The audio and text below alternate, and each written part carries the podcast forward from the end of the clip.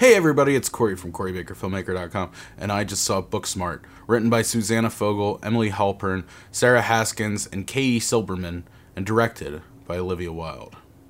So Booksmart is about uh, two high school seniors, Amy and Molly, who are about to graduate and go off to great colleges and start their uh, careers doing amazing things, but uh, they've spent their entire high school career studying and they realize that everyone who was having fun the entire time during high school is getting into the same great schools that they did. So they want to have one night of debauchery, kind of in the line of past teen comedies, you know, your American Pies and Porky's and stuff like that.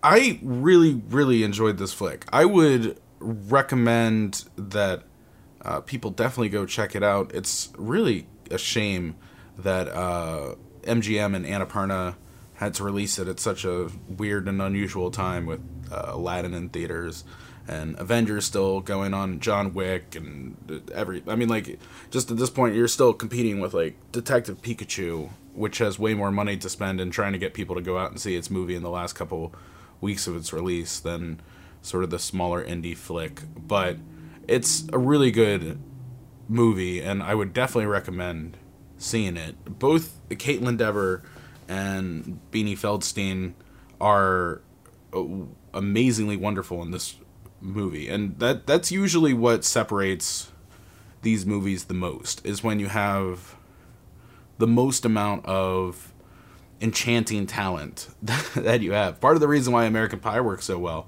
was because people saw a lot of these actors for the first time, like so Jason Biggs and um, Tara Reid and Alice. Uh, all these all these actors were just like the first time you've ever really seen them in something like this, and it worked because you sort of became like you found the person who was kind of like you, and then you you hooked on, and you know it, it it became like an actor for you for the rest of your life. And I imagine there's a lot of girls who are you know high school aged or maybe just out of high school who see this movie and have that same sort of feeling as like I might have had with Jason Biggs back in the day watching American Pie when that came out right during my high school years. I think that in the future we're going to be saying amazing things about both our female leads. They're they're both very talented. I imagine that Kaitlyn Dever probably has a more long-lasting dramatic career ahead of her as opposed to Bonnie uh, Feldstein, uh, who is Jonah Hill's sister, who uh, certainly seems more in line to be uh, more of a comedian. Though I wouldn't put past a dramatic role in her either yet. I just uh, for both of them though, I mean like it, it's a wonderful look into the beginning of some really promising careers uh, for Kaitlyn Dever and Beanie Feldstein and Olivia Wilde as a director.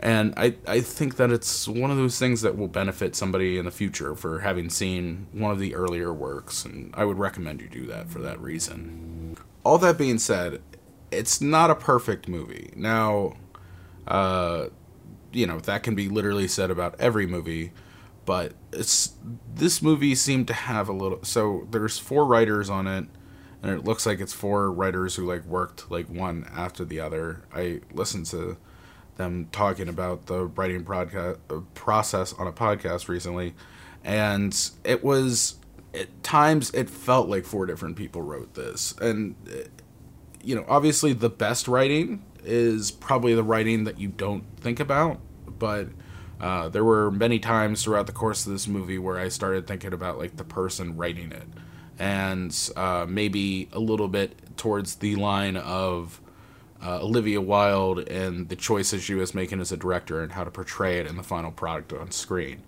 Um, for instance, this movie uh, definitely has a lot of political motivations, which is fine because a lot of movies these days have political motivations, and you know, there's great things that come from it. We have a, a wonderfully diverse cast with a whole bunch of different looking people, and uh, the diversity is not the thing that is the most important focal matter of the thing. So, uh, Amy, Kaitlyn Dever's character, is lesbian, uh, and she's got hots for a girl at school, but it's not about like her. It's this whole thing isn't about the lesbian love that is cannot be talked about or anything like that. Everyone's pretty cool with her being gay, and the fact that she is gay never even comes up as like a point of contention. Like it's like we're past that, which is wonderful because it's nice to see movies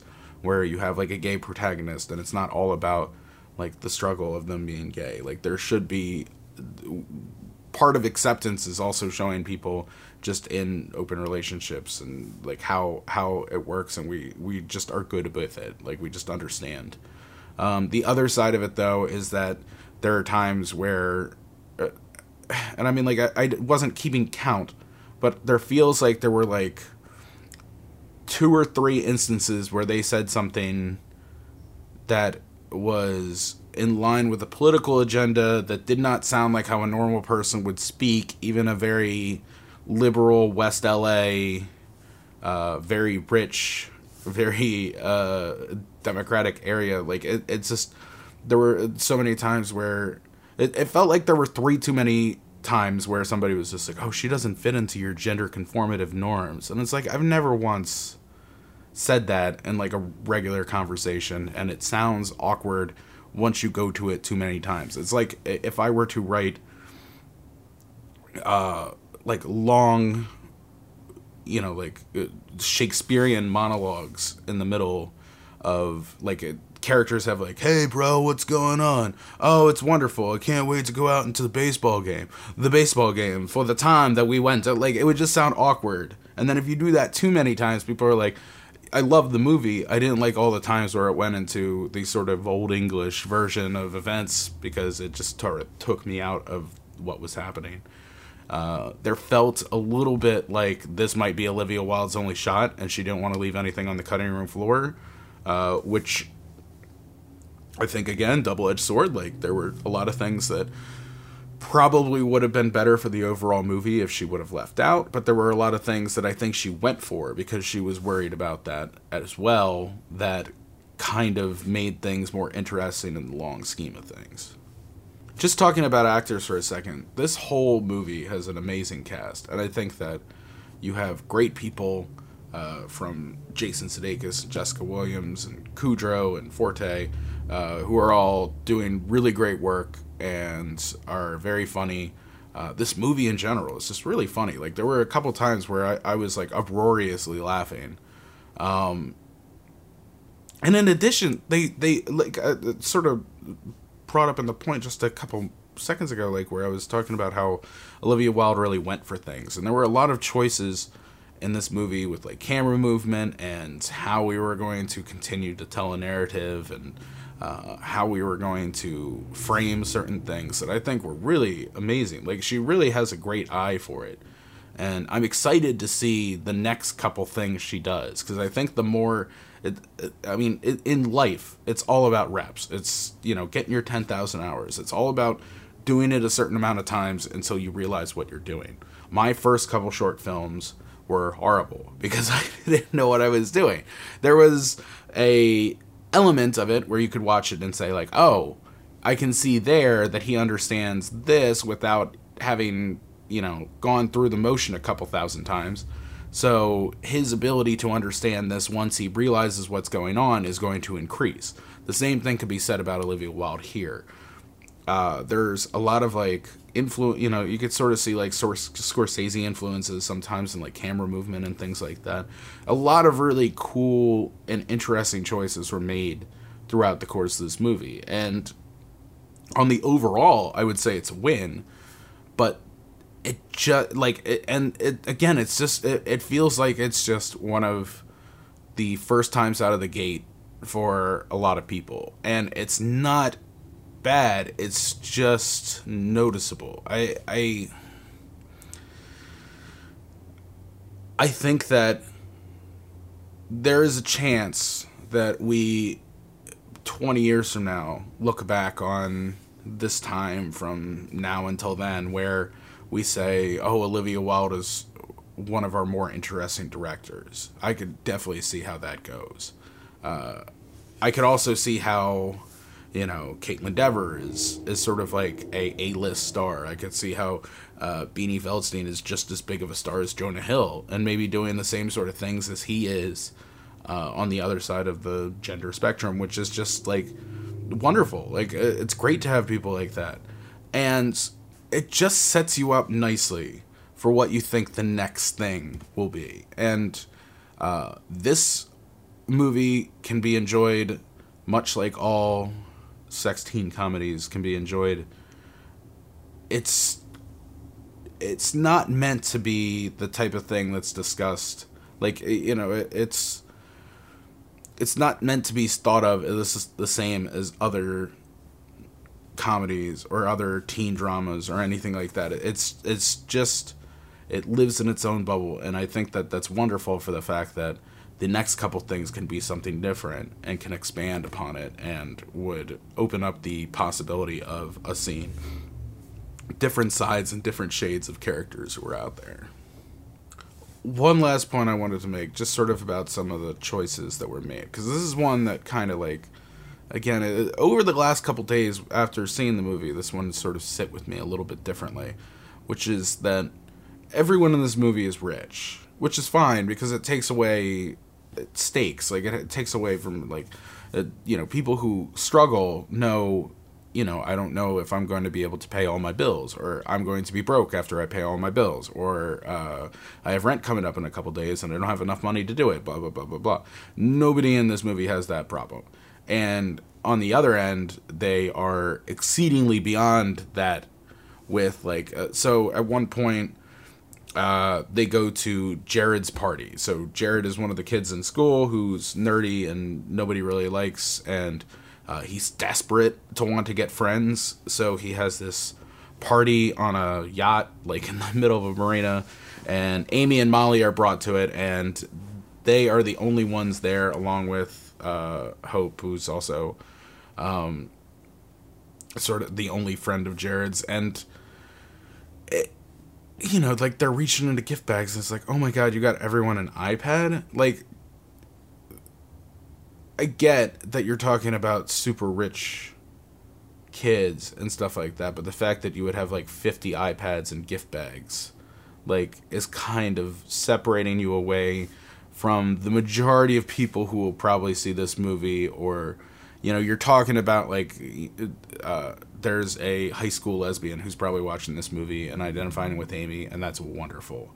But the you know maybe one in every million people who go into this movie are going to have the are going to be able to understand what it's like to be you know this rich where you could just have 50 ipads on a yacht for your party that nobody shows up to with catering and all this sort of like the the the uh, comedy objective of it is to be over the top which i totally get but it also seems like it was too over the top. So it's just a, a matter of like, if that was brought down a little bit, then probably I wouldn't think about it as much. I would just think about like, oh, these are just generally upper middle class rich kids, or this is LA rich kids, but not every single person who lives in LA is like giving out iPads and gift bags at their party. It just it seems just a little bit of a bridge too far, but it's not like again, you get where they're going, you get where they're what they're trying to achieve with it.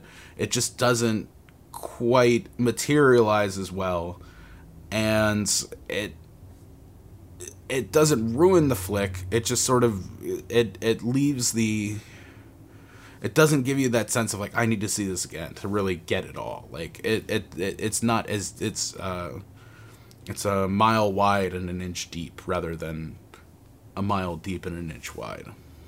You studied real hard and you got into the same college as all the shitheads. Welcome to the University of Leaderboard. Uh, Booksmart. you know, it's not. I'm not gonna do a Fast and the Furious leaderboard one on this just because it doesn't it, it's not as much of a comedy as something like Blockers or Game Night was. Like those are more straight down the middle comedies. Uh, I, I really, I mean, like, it, it really felt to me the 2019 version of American Pie in a way because it was American Pie was funny, but it and it was a comedy, but it was it didn't play like a comedy up until the moments where they had comedy. So it's like uh, we have these certain comedy set pieces that we're going to get to, and in the meantime, it's going to be you know the friends and the group and like we're all in this together and. Uh, they're getting together at their normal place and they're talking about what it's going to be like in college and like you know there's there's sort of this separation between it being like a straight up comedy in the vein of something that maybe Jonah Hill would be doing as opposed to what we got going on here. It's very Superbad too. It's very much like sort of lady Superbad. Um if I had to give it a rating